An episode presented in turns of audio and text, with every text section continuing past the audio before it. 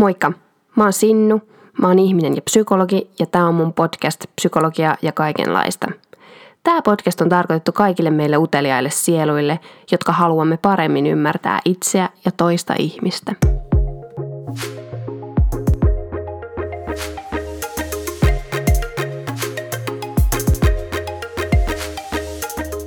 Morjesta, mukavaa kun oot kuulolla kuuntelemassa tämän viikon podcast-jaksoa, kun mä puhun stalkkaamisesta.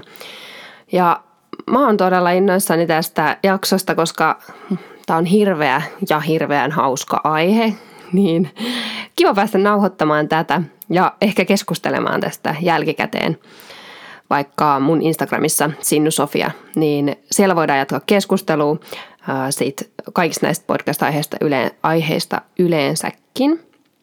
Mutta mä ajattelin puhua siis stalkkaamisesta tänään ja sitten mä kuitenkin tajusin, mä halusin puhua siitä vähän niin kuin hyvällä, sille, hyvällä vireellä, mutta sitten mä tajusin, että siitähän ei voi uskottavasti psykologina puhua ilman, että puhuu siitä vähän vakavastikin, ilman että puhuu myös vainoamisesta. Stalkkaaminenhan on siis slangisana vainoamiselle englanninkielisestä sanasta stalke.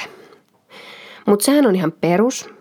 Me ajatellaan, että kaikki stalkkaa – tai siis ainakin harva, aika harva ei stalkkaa. Mä en ymmärrä, että miksi kukaan jättäisi stalkkaamatta, koska siitä on usein aivan erinomaista viihdearvoa itselle tai sitten merkittävää muuta hyötyä tai arvoa ja tietoa, mitä stalkkaamalla voi saada. Mutta mä ajattelin kertoa tässä jaksossa vähän siitä pohti, pohdintaa, että koska se stalkkaaminen oikein menee yli, mikä se raja on – ja että mikä on vainoamisen ero arkipuheessa käytettyyn stalkkaamiseen. Tota, joo, vainoaminen siis kuuluu oikeuspsykologisiin käsitteisiin myös, että siitä niin kuin, jota mä oon sit itse oikeuspsykologiaa lukenut yliopistossa sivuaineena ja ollut oikeuspsykiatrisessa sairaalassa töissä. Mutta tämän ammatillisen näkökannan lisäksi niin mulla on aiheeseen myös henkilökohtaisia näkökantoja ja henkilökohtaisia kokemuksia. Ja oikeastaan mulla on kaksi tarinaa, jotka mä haluaisin kertoa. Aloitetaan ensin tällaisesta Ilosaari-rock-tarinasta. Tota, minä ja mun hyvä ystävä, me oltiin tulossa kerran sunnuntain ja maanantain välisenä aamuyönä varmaan neljä, viiden, kuuden, kuuden aikaan sieltä tota noin, Ilosaari Rock-tunnelmista jostain ravintolasta ja sitten me jäätiin siinä yhtäkkiä kesken matkan niin juttelemaan jollekin kahdelle henkilölle, miespuoliselle henkilölle. Ja me varmaan siinä pari tuntia suunnilleen jauhettiin jotain aivan turhaa läppää näiden, näiden tyyppien kanssa. Ja sitten me lähdettiin siitä ja puhuttiin, että hei, että mennään huomenna, niin mennään huomenna syömään niin kuin lounasta tai brunssia tai jotain sit niin kuin yhdessä, että oli niin mukavaa. Ja sitten tota, sit me lähdettiin nukkumaan siitä kaikki parin tunnin jälkeen. Ja seuraavana päivänä tai joskus kun herättiin sitten mun ystävän kanssa, niin me mietittiin, että, että tosiaan että meillä ei ole näiden tyyppien nimiä. Ja, ja tota, me haluttaisiin mennä nyt niiden kanssa syömään. Ja siitä lähti kilpailu, joka me laitettiin pystyyn, että kumpi löytää toisen ensin. Kumpi löytää niistä tyypistä jommankumman ensin. Jotenkin tälle se kuitenkin meni. Ja tota noin, ruvettiin sitten, pistettiin somet laulamaan ja Google laulamaan ja yritettiin muistella kaikkea mahdollista tietoa, mikä me oltaisiin saatu niistä siinä keskustelun aikana, joka ei ollut ollut kovin henkilökohtainen, mutta meillä oli muun muassa niiden ammatit, jotka on toki aika yleisiä ammatteja, niin ne oli tiedossa. Ja sitten me lähdettiin etsimään niitä. Ja tuota, toinen, me tehtiin oikeasti töitä varmaan siis monta tuntia, mä en muista montako tuntia, varmaan siis joku kolme tuntia ja etittiin heitä. Ja sitten käytettiin varmaan jotain parhaita stalkkaa ja ystäviäkin siinä, siinä, sitten siinä etsinnöissä, että mitkä on parhaat keinot löytää tämän ja tämän profiilin, Matti ja Teppo. Ja, ja sitten me löydettiin toinen näistä henkilöistä aivan ihmeen kaupalla ja se oli voitokas hetki ja se oli hieno hetki. No me käyttiin tähän todella paljon niin kuin aikaa ja todella paljon energiaa mutta mä luulen, että aika moni teistäkin kuulijoista sanoisi, että ihan normaalia, ei yhtään rikollista esimerkiksi toimintaa. Mutta mitä jos nämä Matti ja Teppo ö, olisi, tai sanotaan Matti löytyi sieltä, sieltä internetin ihmisestä maailmasta, niin jos Matti kertoisi nyt tämän podcast-jakson jälkeen, että, että mua ahdistaa todella paljon se, että kun tämä ihminen on etsinyt mua kolme tuntia sieltä netistä ja löytänyt musta tietoja, etsinyt kaikkialta niin kuin mun harrastuksista ja mun töistä ja on kaikesta hankkinut tätä tietoa. Ja nyt se teki vielä tämän podcast-jakson, josta se voisi, ähm, jo, jossa se niin kuin vielä tuo esiin tätä ja on niin kuin aivan pakkomielteisesti edelleen kiinni siinä meidän tapaamisessa, joka oli silloin se siellä Ilosaaressa. Ja, ja kokisi tämän jotenkin tämän mun mun jotenkin yhteydenpidon, tietynlaisen yhteydenpidon ahdistavan, se voisi vaikka täyttää vainoamisen kriteeristön periaatteessa, jos, jos Matti kokisi todella ahdistavana nämä niin kuin mun NS-yhteydenotot, jos tämän podcastin ajattelisit yhteydenotoksi. No joo, yleensä vainoamista tietenkin se yhteydenpito on paljon niin kuin, ää, miten sano, säntillisempää ja, ja niin kuin sellaista hä, oikeasti häiritsemäpää, mutta periaatteessa kyse on siitä, että milloin ylitetään vainoamisen raja, niin siinä, että kun se toinen osapuoli uhri kokee pelkoa ja ahdistusta sen toisen käyttäytymisen takia. Joo, mutta siis tässä on aivan järjetön ongelma, koska siis kyllä mä voisin kokea ahdistavana, jos joku musta etsii niin kuin aivaa perhanasti jotain niin kuin tietoa tuolla netissä ja niin kuin hamstraa sitä kaikkea, kokoa yhteen ja tekee sitten Word-tiedostoa kaikkea. Mutta tämähän on nykyään ihan superhelppoa. Tavallaan entisaikojen monen päivän duuni, mitä me tarvittiin tiedon hankkimiseen, me tehdään se muutamassa minuutissa.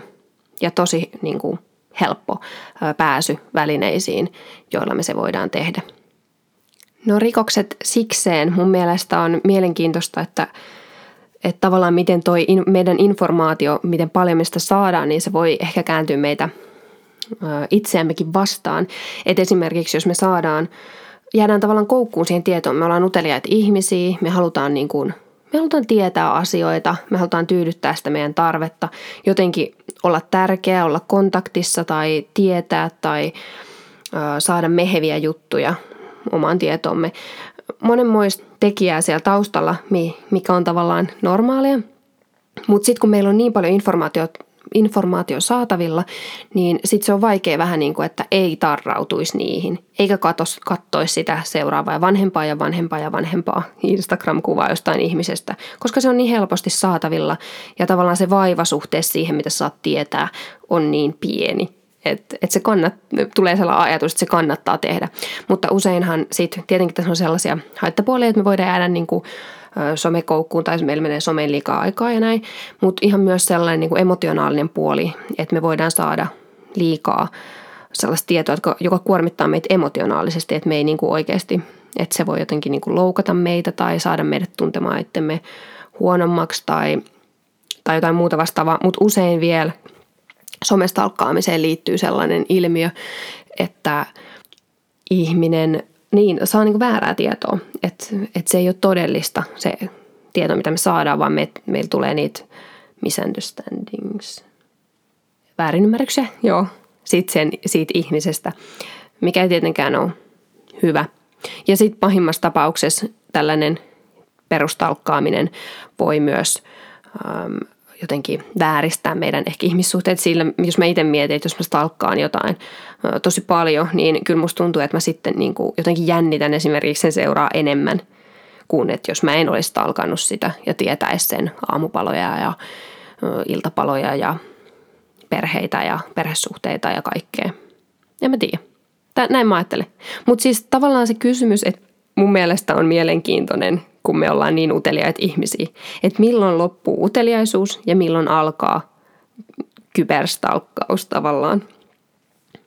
No siis kyberstalkkaushan alkaa oikeasti, jos puhutaan ihan niin kuin äh, lainmukaisesti, niin kyberstalkkaushan on vainoamista ja, ja sitten siihen syyllistyy henkilö, joka, joka toistuvasti uhkaa, seuraa, tarkkailee ottaa yhteyttä tai muuhun näihin, muulla näihin rinnastettavalla tavalla vainoaa toista niin, että se on omiaan aiheuttamaan vainotussa pelkoa tai ahdistusta.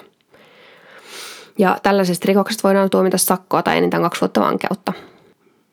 Niin, eli sitten on kybervainoamista, kun ihminen, toinen uhripuoli, saa jatkuvia ei-haluttuja kontaktinottoja tai aiheuttaa muuta stressiä ja pelkoa tämä toinen ihminen. Suomessa näitä somevainoamistapoja niin tapoja on olleet sellaiset, että on kirjoiteltu tästä uhrista netin keskustelupalstoilla ja oltu niissä kirjoituksissa uhkaavia tai vihamielisiä tai halventavia. Sitten samoin on lähetetty, lähetelty tekstiviestejä, sähköposteja ja tehty puhelunsoittoja tälle uhrille. uhrille. Tai sitten on tehty Facebook-päivityksiä tämän, tämän uhrin tai, tai sitten syytetyn itsensä sivuille. Mutta mikä tänne erottaa tämän, tämän some niin kuin vainoamisen sitten taas trollaamisesta, joka on myös häirintää, niin siinä on sellainen, että, että se on luonteeltaan erilaista sen tavallaan fiksaation osalta. Että se stalkkaus on pakkomi, pakkomielteistä ja niin kuin te, se kohdentuu samaan henkilöön useamman kerran tai niin kuin jonkin aikaa. No sitten toisen storin aika. Tota, mulla on siis ollut, ollut stalk- stalkeri itsellä, ihan sellainen niin kuin rehellinen stalkeri itsellä jossain vaiheessa. Ja se tuli siis mulle tota noin sellaisen jälkeen, kun mulla oli joskus lukioaikana lehdessä juttu musta ja oli siinä muitakin. Mutta sen jälkeen niin mulle rupesi tulemaan sellaisia niin kuin soit, soittoja keväisin aina jonkun muutaman viikon tai muutaman kuukauden aina per kevät. Ja tuli mulle joku postikorttikin siitä sitten. Sitten ei suoraan mun kotiosoitteella, mutta silleen, että se päätyi mun kotiin kuitenkin. Ja tota noin. Ja tämä kesti tosiaan useamman vuoden ajan. Nyt mä en ole ehkä pari vuoteen saanut näitä, maksimissaan pari vuoteen en ole saanut niitä puheluita, mutta tunnistaisin heti, jos tämä kyseinen henkilö mulle soittaisi. Ja tässä mä sain vähän tuntea sitä, että mitä, mitä se oikein on, kun tämä kun tämä soitti tämä tyyppi, mulle oli sellaisia hiljaisia puheluita ja oli sellaisia kummallisia puheluita ja, ja tota noin, kyllä mä jossain vaiheessa uhkasin jo poliisilla ja näin, mutta ei, sit, ei, sit, ei siitä sitten tota noin, en mä sitten aivan sama. Se ei, se ei silleen häirinnyt mua. Toki se oli vähän niin kuin nihkeitä, mutta sitten mulla tuli jotenkin siitä sellaista vipat, että tämä on vähän niin kuin sellaisen ähm, alhaisen toimintakyvyn stalkkaaja, että joka ehkä niin kuin, jolla on fiksaatio, mutta hän ei välttämättä kykene hirveän, hirveän paljon sitten siinä omassa voinnissaan. Useinhan näillä, tota noin, jotka sitten jää fiksoituu johonkin tai rupeaa vainoon, niin niillä on kyllä mielenterveysongelmia aika usein. Ja tapoja on monia ihan niin kuin tyylin just tämä viestien lähettäminen ja nämä, mutta myös tarkkailu ja seuraaminen ja kotiin ilmestyminen ja asunnolla käyminen ja uhkailu. Uhkailu ja jopa niin kuin aseen kanssa lähestyminen tai valokuvaaminen, uhrin valokuvaaminen tai vastaavia. Mutta mut kyllä tämä niin kun, nämä tota noin hiljaiset puhelutkin, niin ne ajatellaan kyllä, että, ne on niin kuin, että niillä on vaikutus, voi olla vaikutus ihmiseen, negatiivinen vaikutus ihmisen psyykkiseen vointiin, niin kuin jotenkin nämä tota noin, uhrit usein kuvaa sitä, että uhreilla tulee paljon psyykkisiä ongelmia, univaikeuksia, stressiä, masentuneisuutta – ahdistuneisuutta. Traumaperäisen stressihäiriön oireitakin on havaittu justiin näillä vainon uhreilla. Että on tosi niin kuin vakava asia, vaikka itse vainoa voisi ajatella, että ei siinä mitään. Että mä oon vaikka ihastunut tähän ihmiseen, mä vaan haluan hyvää ja mä niin kuin haluan lähetellä tälle näitä lahjoja. Siinä voi olla tällä vainoaminen muutenkin, se on niin kuin sellaisella skaalalla ihan jostain pienistä ihastuksen eleiden osoittamisesta sitten taas ihan väkivaltaan ja muuhun tosi pelottavaan ja tosi aggressiiviseen ja vakavaan. Mutta siis pienikin vainoaminen voi olla niinku todella ahdistavaa ja niinku, vaikka siinä olisi hyvät motiivit, niin kaikkien, ja mun mielestä tämä pätee jotenkin niinku ihan sellaiseen oikeasti somekäyttäytymiseen muutenkin, että pyrkisi myös somessa niin kuin normaali vuorovaikutuksessakin, kaikkien ihmisten pitäisi pyrkiä siihen, että pystyy ottamaan myös sen toisen ihmisen näkökulman ö, eri asioita tehdessä, varsinkin kun laitetaan yksityisviestiä niin ottaa sen toisen näkökulman, että miltähän siltä niin oikeasti mahtaa tuntua. Ja mahdollisesti sitten myös joskus vaikka kysyä, että miltä susta tuntuu, kun mä laitan näitä viestejä koko ajan tyyppisesti.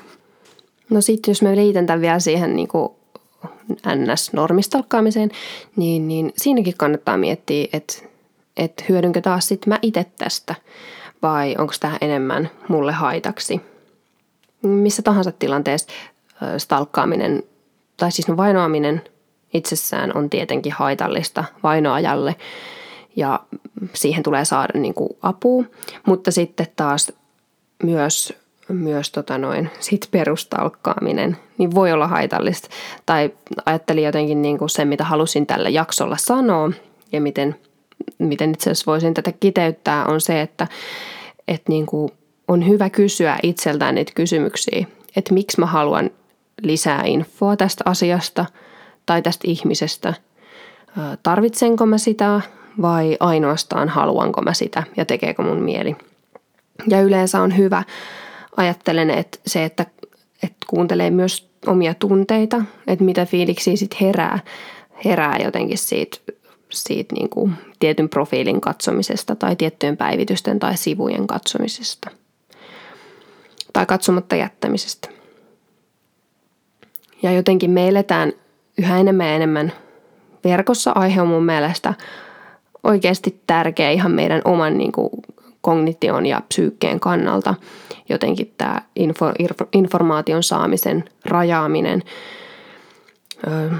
samalla kun ne joskus osuu myös se tarve meidän jotenkin perustavanlaatuisiin ihmisen perustavanlaatuisiin tarpeisiin, niin tähän mediat tuo omat haasteensa, kun sitä info on niin helposti saatavilla. Ja on olemassa piste, kun se stalkkaus ei palvele enää itseä hyvinvointia – ja sitten on ehdottomasti myös piste, jossa se häiritsee vakavasti toista. Ja jotenkin senkin mä halusin tässä jaksossa tuoda esille, että, että, että vainoaminen, tai niin, tuoda sitten va, vainoamisasian esille jotenkin, että se on itse asiassa yllättävän yleistä. Ajatellaan jo suurimman osan tutkimuksista mukaan, niin, niin 12-16 prosenttia naisista ja 4-7 prosenttia miehistä kokee vainoamista elämänsä aikana. Eli se on mun mielestä tosi yleinen. Ja Usein muuten nämä on miehiä, 86 prosenttia Suomessa tuomituista henkilöistä, vainoamiseen tuomituista henkilöistä on ollut miehiä. En halua syyllistää enkä kategorisoida, mutta näin se yleensä on ollut ja puolella, puolessa tapauksissa on ollut taustalla päättynyt parisuhde, eli aika usein nämä liittyy sellaisiin juttuihin, että et niin on entinen kumppani usein näissä kuvioissa sitten stalkkaamassa. Mutta joo, tällaisilla pointeilla. Mä en tiedä, tämä oli aika kevyen raskas aihe, mutta, mutta oli jotenkin hauska puhua. Toivottavasti, toivottavasti tästä saitte jotain mielenkiintoista uutta näkökulmaa. Ja mä toivon, että keskustelua voi ehkä jatkaakin vielä tuolla somen puolessa, puolella. Tosiaan Instagramissa Sinnusofia, niin siellä voi laittaa mulle tästä teemasta viestiä, jos heräsi jotain kysymyksiä tai omia ajatuksia tai kokemuksia tai muuta, niin, niin saa laittaa muissakin somekanavissa. Mutta ensi viikolla tota, mulla on teemana vanhemmuus ja lapsuus. Ja mulla on silloin täällä Elina Löyttyniemi puhumassa mun kanssa tästä erittäin tärkeästä ja mielenkiintoisesta ja meihin kaikkiin vaikuttavasta, meitä kaikkia koskettavasta asiasta – Palataan siis ensi viikolla. Kiva kun olit kuuntelees. Moikka!